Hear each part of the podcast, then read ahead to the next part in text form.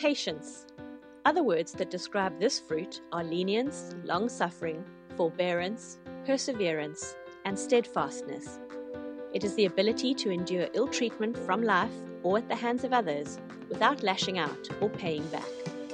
Question Are you easily set off when things go wrong or people irritate you? Or are you able to keep a godly perspective in the face of life's irritations? Join us today as Pastor Rex shares part 5 Patience when you are weary. When it comes to making you or me a better disciple, God is never in a hurry, but He's never late.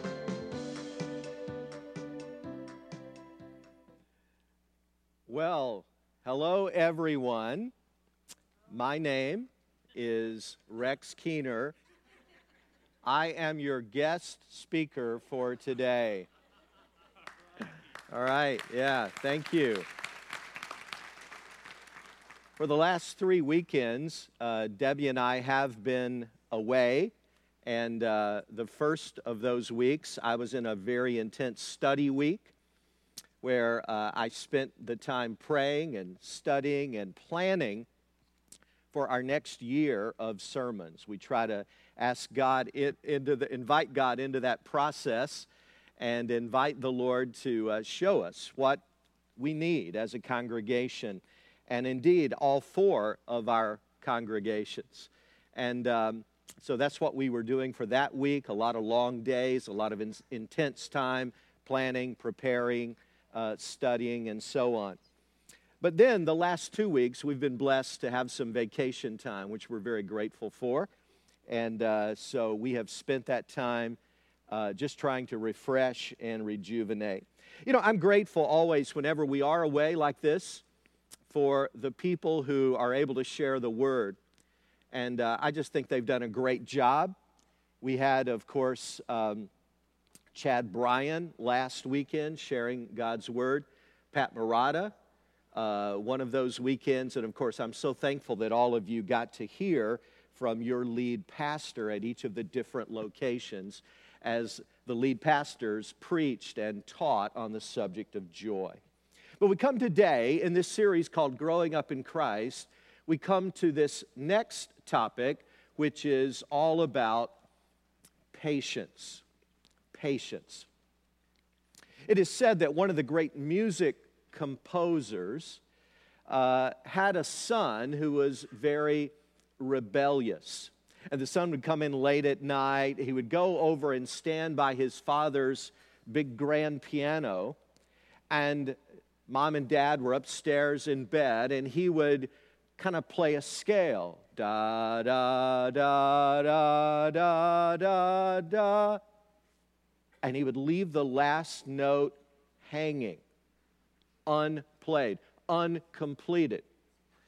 And his famous father upstairs was writhing in agony because he just couldn't stand having that scale uncompleted. And so, half asleep, he would stumble and stagger down the stairs. After his son retired and went to his own room, he would play that last note, and only then could he clear his mind and finally go to sleep. Do you have any people in your life who get under your skin? They may be sitting next to you right now. I don't know. But do you have any people, friends, family, coworkers, classmates, neighbors, colleagues in work? Do you have any people, and sometimes you honestly wonder if perhaps they lie awake at night trying to dream up new ways to drive you crazy? If you have people in your life like that, you are going to really appreciate today's message. But I want to warn you, it's going to be a bit challenging. Because the challenge in patience is a challenge to grow. This whole series, Growing Up in Christ, is how God wants to build these character qualities into your life and mine. So, how about those people? Are they around you? Are they in your life? And every time you're around them, you you almost just have to thank God because they always make you pray a little more. they always make you call on the name of the Lord a little more. God, I need help to get through this. And it's not just that they annoy you. Maybe you have some people in your life that you're tempted to be impatient with because you see the potential in them, right? And yet you see them fumbling away that potential. You see them maybe stuck at a place in life and they can't move forward and you're frustrated for them and you're growing impatient. You just kind of want to shake them gently and go, please, please get with it here. There's so much God can do in and through your life, and you want them to move on. So, we're talking today about the fruit of patience. The Bible says this in 1 Corinthians chapter 13 it says love is patient.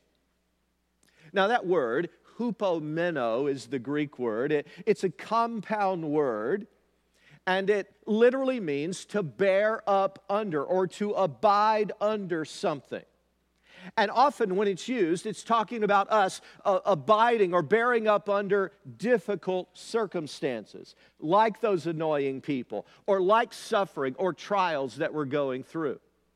And it's translated various ways long suffering, patience, forbearance, and other related words.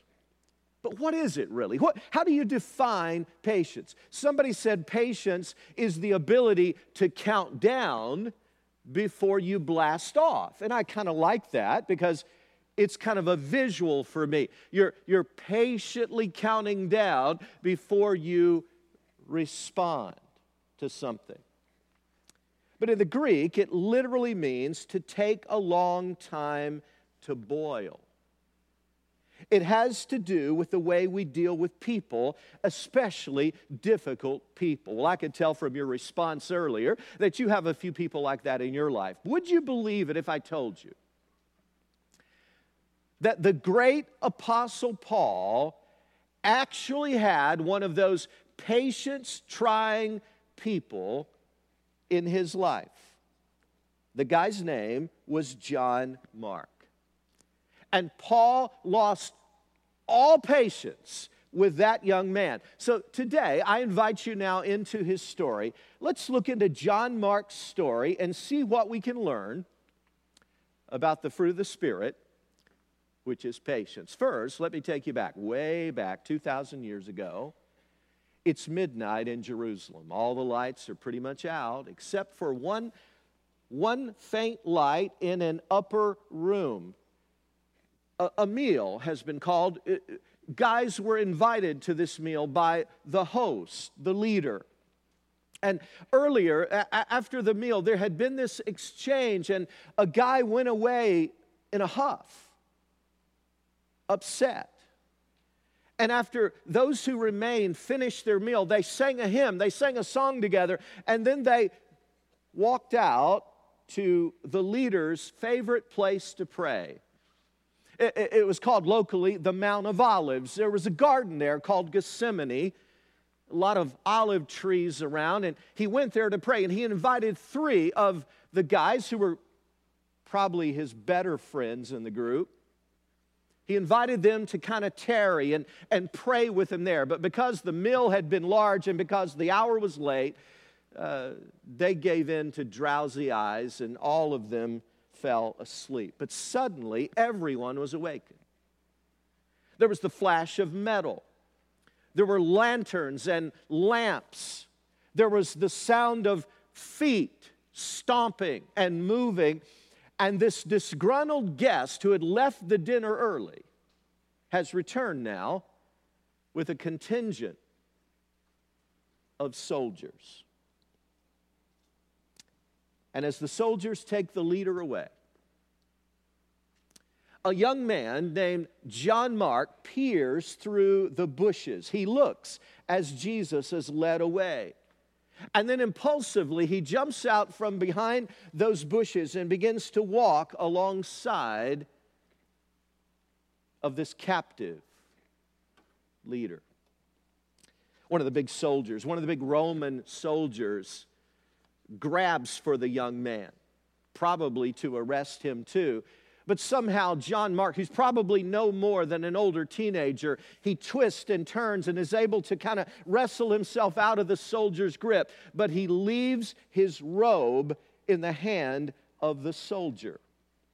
And the Bible says in Mark chapter 14, this is the account of that story. A young man wearing nothing but a linen garment was following Jesus. When they seized him, he fled, leaving his garment behind. Now, you can search the Gospels if you're into Bible study, and I hope you do. I hope you, when you study the Synoptic Gospels especially, I hope you compare stories. Oh, it's a great thing to do. Please do that. it will open your eyes to a lot of things. You will be able to see as you compare and contrast the different ways that the gospel writers share the same events many times. But you can search the gospels high and low, and you will only see this little account that we just read in one gospel, in one gospel only. And of course, that gospel is Mark. That's the only place that little story appears. It's John Mark's cameo appearance. Most Bible scholars believe that it was placed in there under the direction of the Holy Spirit as this little uh, cameo episode, this little personal touch in the writer's life. It's the only place it appears. Now, it's been said that how you react in a crisis shows what you're made of. I think there's a kernel of truth in that. Well, if that's true, then John Mark just didn't have the right stuff. He runs away when the pressure's on. Today, we'd call him a coward, even a wimp. Imagine how he could have ministered to Jesus if he had stuck in there. Imagine Jesus and John Mark standing before the Sanhedrin and going through the trials if they would have allowed it. Imagine how he could have encouraged the Lord and what a comfort he could have been. A chance to fall into greatness fell into John Mark's lap right there, and he let it slip away. He fumbled it through his fingers. We think of, of him today as the first streaker. Do any of you remember back when streaking became popular? Yeah. You had people streaking across football fields and basketball courts and down public city streets. Well, this is kind of the original streaker, the streaker of Gethsemane, John Mark. But he was stripped not only of his linen garment, he was stripped of his dignity, he was stripped of his honor. I used to sing an old hymn growing up in church. Once to every man and nation comes a moment to decide. And then the song goes on, and the choice goes by forever. And the choice goes by forever. I kind of like the inspiration of that song. I think it's a great song. But is that honestly true in life? Once, just once, and if you blow it, that's it. You're done for. I sure hope not, at least not in most situations. I talked not long ago to a young man who was disgruntled, dis- distraught. He was very distressed because he had had a wonderful relationship with a young lady. And he said, out of his own sensitivity, he had kind of fumbled that relationship away. He took responsibility for it and he wondered out loud was that the one God had for me? I prayed with him, but of course, I had no answer other than listen, I believe that if God closes a door, he at least, at least opens a window. And so be encouraged. Don't necessarily think that that's it. Is there one chance and then it's gone forever? 20 something years ago, I was working with the Billy Graham team, and I came to Buffalo, New York, and lived there for 13 months in Buffalo. working on a Billy Graham crusade. And, and during those 13 months, I lived in some apartments called the Danny Brook Apartments, if any of you have ever been there, in this little section known as Williamsville in Buffalo, just east of Buffalo. And it was the Danny Brook Apartments were just off of Maple Road. When I moved in, uh, the first time I noticed this tree outside my window, it was kind of cold. tree didn't look anything important or spectacular. It was kind of a plain looking tree. But I noticed that in the spring, a few months later, in the spring, these beautiful white and slightly pink blossoms came on the tree, and it was gorgeous. And I was happy. I thought, isn't that cool? God's good to me. Right outside my apartment window, I'm going to get to enjoy this gorgeous flowering tree. But it seemed just in no time, all those blossoms fell off and the tree looked rather plain again. And I thought, what a stupid tree. stupid tree. It's not pretty anymore. Ha. But that's not the end of the story of the tree. And that's not the end of John Mark's story either. If you fast forward about 100 pages in your Bible and about 15 years in time, John Mark indeed gets another chance to make history. And by the way, can I just say parenthetically, I think that's true for you. If you're here today and you're saying, Oh, I've got so many regrets from the past, I've fumbled so many opportunities away, just like we saw John Mark do in the garden. Listen, don't you dare believe that that's the only door God will open for you. God's got more to write in your story than that. John Mark gets another chance. And in this new story, this new chapter of his life, we see three inconspicuous men getting into a boat, and they're about to go on a trip that's going to change the course of history, folks. We look back on it now, and we call it Paul's first missionary journey. They, they had no knowledge then that that's what it was going to be called. All they knew is that they had a burning heart to take Jesus and his love to people who'd never heard about it. and so, a guy named Paul, that we know as the great apostle, a guy named Barney, Barnabas was his name, and guess who? The team was rounded out with this young man named John Mark. And so here they are. They've got a plan to travel the back country of Turkey, go through Pamphylia and other sections, and to carry God's gospel. The only problem was that the farther they went, the more miserable John Mark became. Ah, oh, he just wasn't doing well. We don't know if he was seasick or homesick or lovesick for some young lady he left back home. We just don't know. What we do know is that John Mark left them cold, deserted them, and went back to Jerusalem. Can you believe it? He fumbled his first great opportunity away. Now here's another chance to make history, and he does the same thing. He runs away again. Now, keep in mind, dropping out of a missionary journey is not like resigning from the refreshments committee. The, what he did here is more like abandoning your best buddies at 22,000 feet climbing Mount Everest. I mean, they needed him. Turkey is rugged country. And now aging Barnabas and sickly Paul have got to ford those streams all by their lonesome and cross those mountain passes without the help of this young man that they'd been counting on.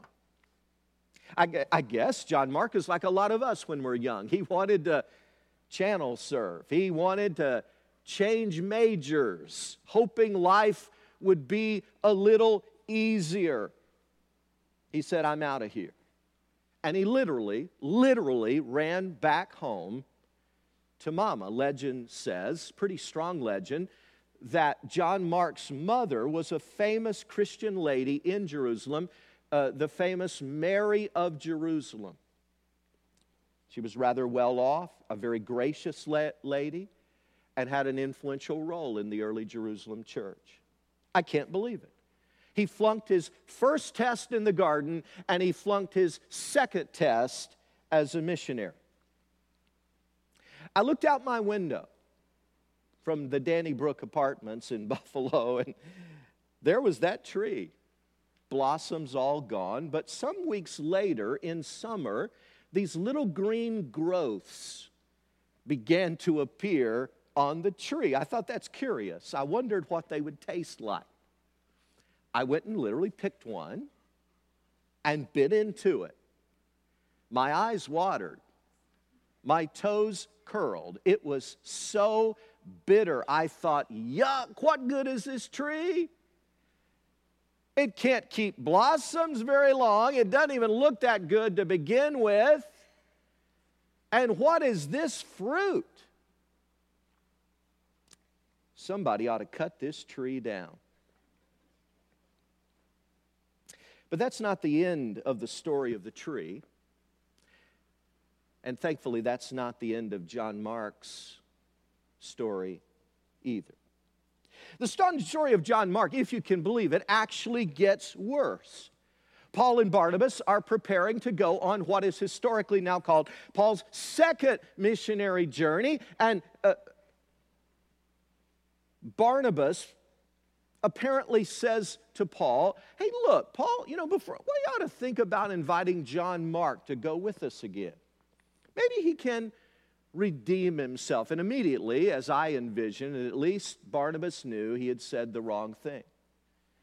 Paul's eyes narrow, his face turns beet red, and he says, I can't believe, Barnabas, that you would think of inviting that sorry excuse for a missionary. Again, after that stunt he pulled in Pamphylia.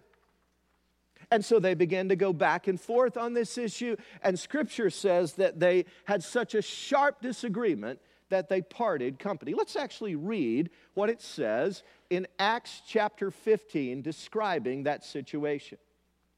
Sometime later, Paul said to Barnabas, Let us go back and visit the brothers in all the towns where we preached the word of the Lord and see how they're doing. It's a follow up visit. Churches had been started, uh, people had come to faith in Christ and begun to grow as disciples. So let's go back again and see how we can encourage them to keep going. Barnabas wanted to take John, also called Mark, with them, but Paul did not think it wise to take him because he had deserted them in Pamphylia and had not continued with them in the work. Catch this. They had such a sharp disagreement that they parted company. Barnabas took Mark and sailed for Cyprus, but Paul chose Silas and left, commended by the brothers to the grace of the Lord. He went through Syria and Cilicia, strengthening the churches. I got a question for you. Now, if you're young John Mark and you become aware of this situation, how are you feeling about right now? You've struck out in the garden, you've bailed out and failed and flunked out as a missionary, and now you're probably feeling like, oh my goodness, I've become a source of contention between these two great apostolic figures so that they've parted company. He probably wants to crawl in a hole and pull the ground in over him. Here is one wounded young man. And I will tell you, he probably would have stayed that way had it not been for one person who had a tremendous capacity for patience. His name was Joseph, but we know him better as Barnabas, a new name that was given to him because he was such a patient encouraging person. And guess what? Barnabas was willing to gamble one more time on John Mark, even if it meant parting company with the great apostle Paul. So Paul and Silas go off to Syria to take the gospel, the second great missionary trip. And Barnabas and John Mark sail off together to Cyprus. What's the deal? Barnabas saw something in John Mark, potential that Paul was unable to see. Barnabas saw that in Mark there was potential that would only come out if someone were patient with him because it takes time to grow fruit, doesn't it?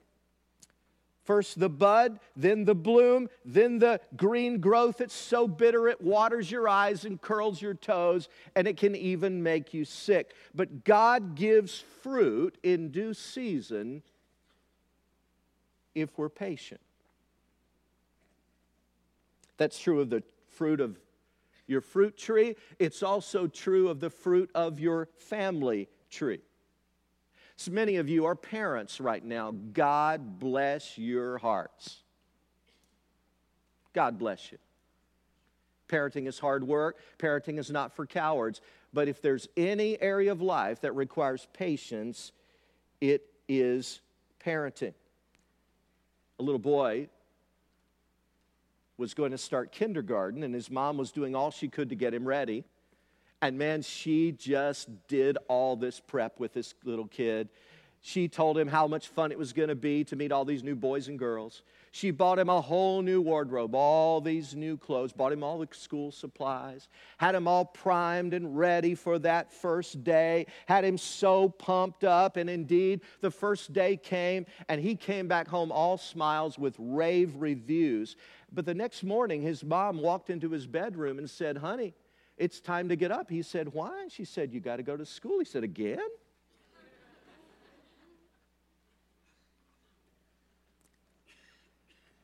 You know John Mark's problem? He showed up to things, but he didn't keep showing up. He showed up, but he didn't have this tenacity to persevere and keep on showing up. Parents, do you understand that those little people that God has put you in charge of have tremendous potential? But unless you exercise a huge dose of patience with them, much of that potential is not going to be realized. I mentioned not long ago in a message that there are kind of four stages to parenting. You know, that disciplinary stage where you establish the right to rule in the home between zero and five.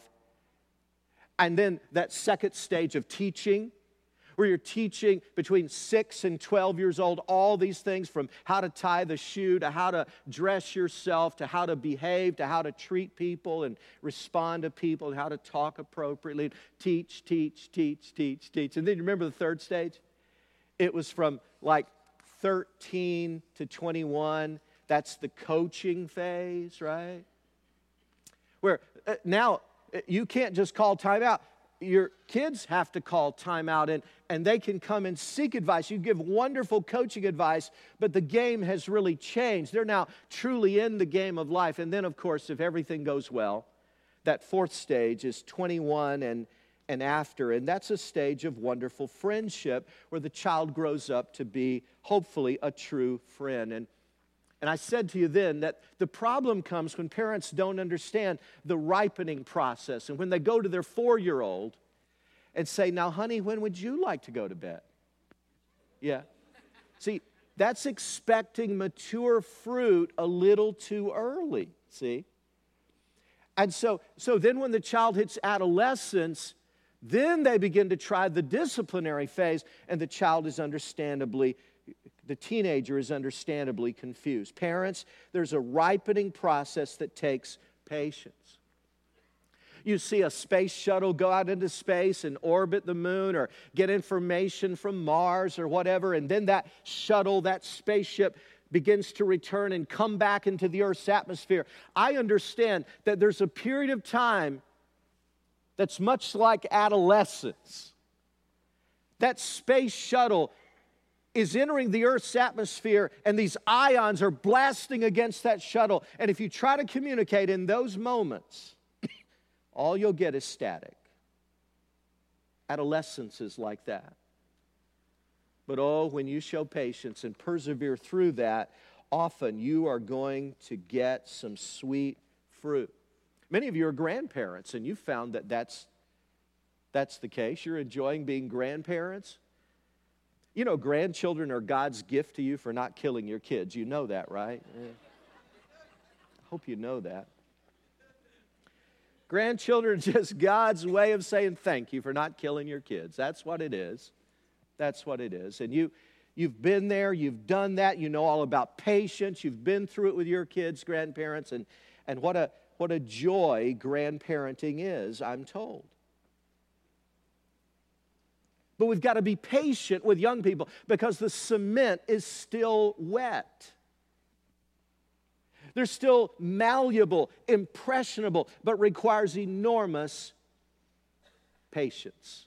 A wise old deacon once said to me in church, put his arm around me. I was about 22, I think. And he said, Son, you can't make mistakes before you're 40. It's all just experience before 40. I think he was exaggerating just a little bit, don't you? But he was trying to point out to me that truth. Look, the cement is still wet here. If you make mistakes, hey, it's just experience. You can change. The cement is not yet hardened and dry. Parenting takes a lot of patience. Parents, I urge you to foster, to nurture patience in your own life because you are going to reap an amazing harvest of fruit if you stick with that and keep showing up. The other area, of course, that needs an enormous amount of patience is marriage. We got any amens? Amen? Be careful. Be careful about saying that too quickly. I heard about in old man whose wife, along with him, was really aging, and he was convinced, this husband was convinced she's losing her hearing. He knew it. She just wasn't responding the way she did years before. And so he started sitting in the living room one day. He thought, hi, I'm going to do a little test here. And so he went over to one corner and he said, Can you hear me? No response. He said, Ah, I'm on to something. I knew she was losing her hearing. Went over to the other corner. Can you hear me now? No response. He went over to a third corner. Can you hear me now? Didn't respond. Finally, he went over right behind her and said, Can you hear me now? She said, For Pete's sake, I've said the last four times I can hear you.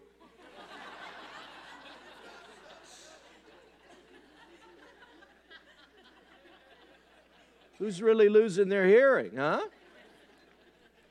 Marriage, marriage takes a lot of patience. Can I say to you, married people, can I say something to your heart today? Listen, your spouse has potential that he or she will never reach without a huge dose of patience. True. And I urge you, I encourage you to foster that and nurture that patience in your life. Stick in there, stay with it. Don't be tempted to bail out early when the fruit is not yet sweet. The Bible says love is patient. Love is patient even with that boss who thinks she walks on water. Love is patient even with those insufferable relatives who ruin every holiday get together. Love is patient, even with that persnickety customer who thinks he ought to be waited on hand and foot. Love is patient, even with that best friend. Oh, you love her, but she can't keep her mouth shut. Love is patient with an otherwise wonderful spouse who really has some rough edges. Love is patient. Sometimes the reason God tells us to be patient is not so they will grow and change, but also so we will do some changing. Well, I find this whole story of John Mark so intriguing, but you know what the deal is? This is the twist. This is the twist that gets me in John Mark's story. We have every reason to believe that Paul, the great apostle, the writer of at least 13 books in your New Testament. came to regret the day he wrote John Mark off.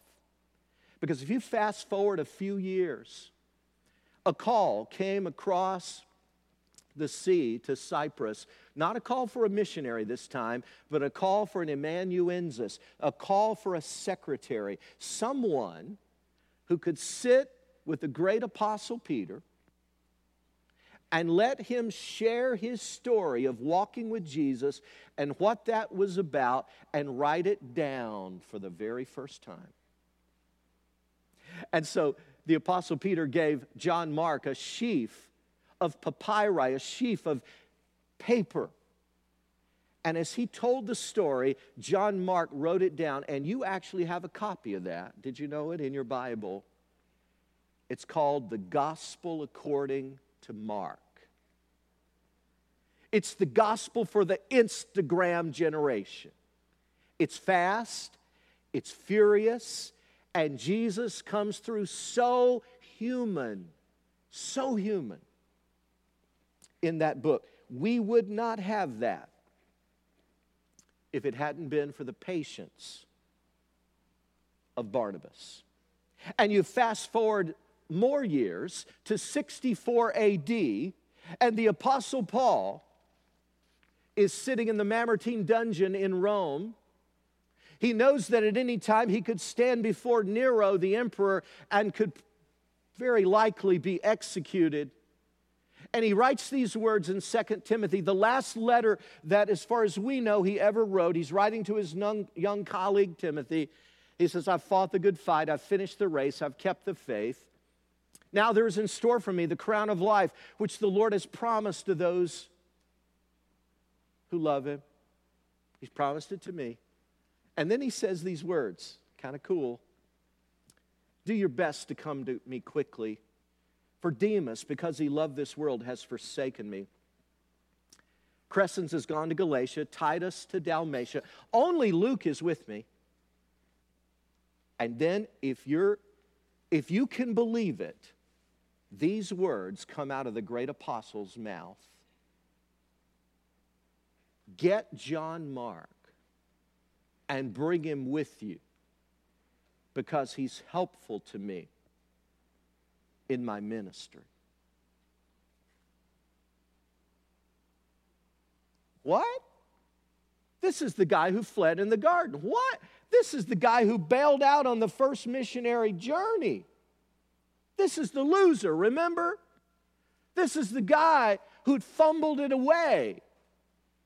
But because of one great man with patience, Barnabas, who took a gamble on grace and patiently worked with a young man whose life currently had bitter fruit in it, God did something extraordinary. You know what? I looked out my window toward the end of the summertime from the Danny Brook apartments in Buffalo, and something extraordinary had happened. You see, that tree kept putting its roots down and sapping up, uh, taking up the moisture, and, and the sun of upstate New York kept shining down, and, and fructose began to develop along with the acid, and, and that fruit kept getting bigger and bigger. And sometime in September, I walked out to that tree, and it was loaded with huge, juicy apples. Wow.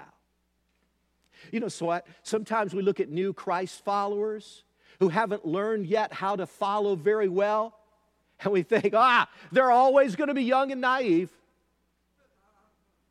Or we look at the bitter fruit of a marriage where there's no joy, and we say, it's never going to bear the fruit of joy in this marriage. Might as well give up on that. But you know, sometimes we need to remember that the best fruit is that that comes later on. And the late bloomer is the one that often has the best fruit. And when it comes to fruit in God's kingdom, there is no such thing as Instagram fruit. It all, it all, it all takes time. And so, wherever you are in your journey, I want to leave you with this word God is not finished with you yet. And God is not finished yet with those people you love. Are you listening to me? When it comes to the work God wants to do in you and me and the people we love, listen, God is never in a hurry, but He's never late. And He's going to finish the work that He started. Lord, thank you so much for the story of John Mark. And thank you for the challenge and the example it gives to us about patience. Help us to be people like Barnabas who see the potential where others can't and who hang in there with people even when it drives us half crazy. Let us walk so in step with your spirit that the people around us, those we love the most, would blossom and grow into their full potential for you. This is our prayer, Lord. In Jesus' name, amen. Amen.